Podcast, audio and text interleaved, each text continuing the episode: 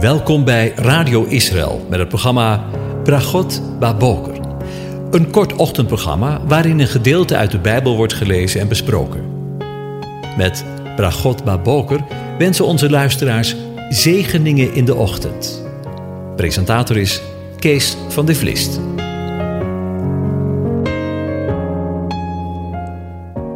Goedemorgen, luisteraars.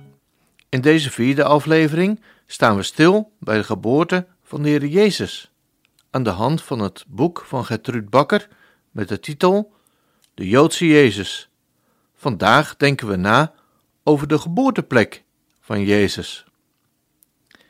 In Bethlehem stond een schaapstoren, de Migdal Eder, of toren van de kudde. Van deze toren wordt een melding gemaakt in Genesis 35, vers 16. Het is de plek waar Rachel haar zoon Benjamin baarde. Ze noemde hem Ben-Oni, ofwel man van smarten, maar werd door Jacob Benjamin, ofwel zoon van de rechterhand genoemd.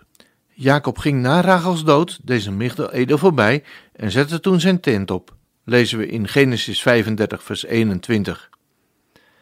En we lezen in Micha 4 vers 8 het volgende. En u, schaapstoren, Ovo van dochter van Sion, naar u zal gaan, ja, naar u zal komen de heerschappij van vroeger, het koningschap van de dochter van Jeruzalem. Nu, waarom slaat u zo luid alarm? Is er geen koning onder u? Is uw raadsman omgekomen dat u smart aangegrepen heeft als een barende vrouw? Verder lezen we in Openbaringen 12, vers 2.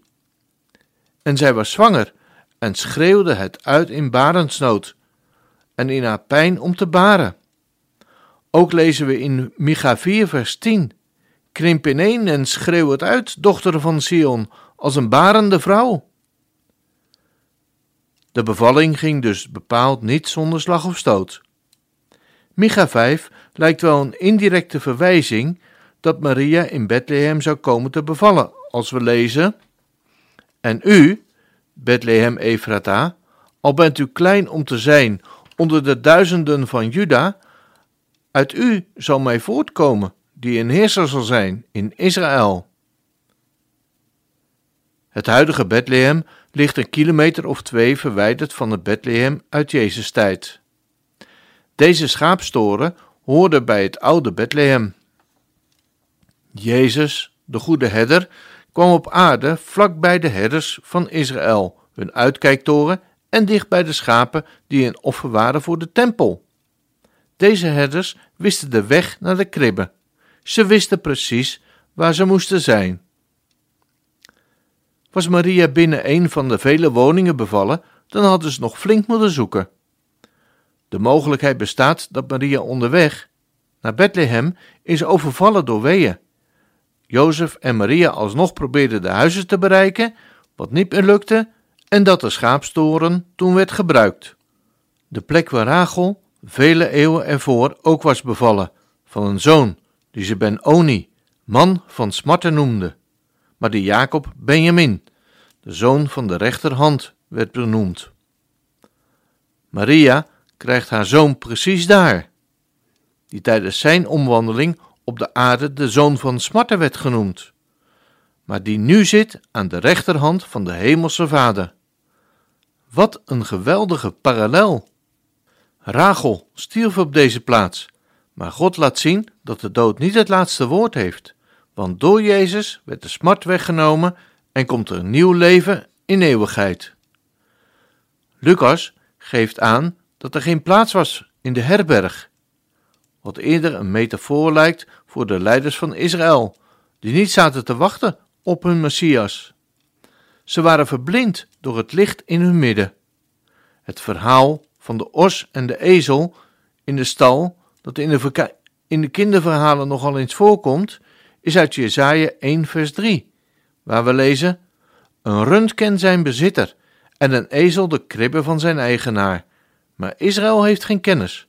Mijn volk heeft geen inzicht. Ze konden het niet zien op dat moment. God heeft niet afgedaan met zijn volk. De eerste keer hebben zij hem gemist, maar straks zullen ze het goed maken en krijgen ze nog een kans als Jezus terugkomt. Wil je meer weten over de werkelijke omstandigheden rond de geboorte van de Heer Jezus en zijn omwandeling hier op aarde? Dan verwijzen wij naar het boek van Gertrud Bakker, getiteld De Joodse Jezus. Het is verkrijgbaar in onze boekwinkel. Ga naar www.radioisrael.nl en kies voor de winkel. Morgen willen we weer verder nadenken over de geboorte van Jezus. Dan denken we na over de herders in Bethlehem. Ik wens u een van God gezegende dag toe.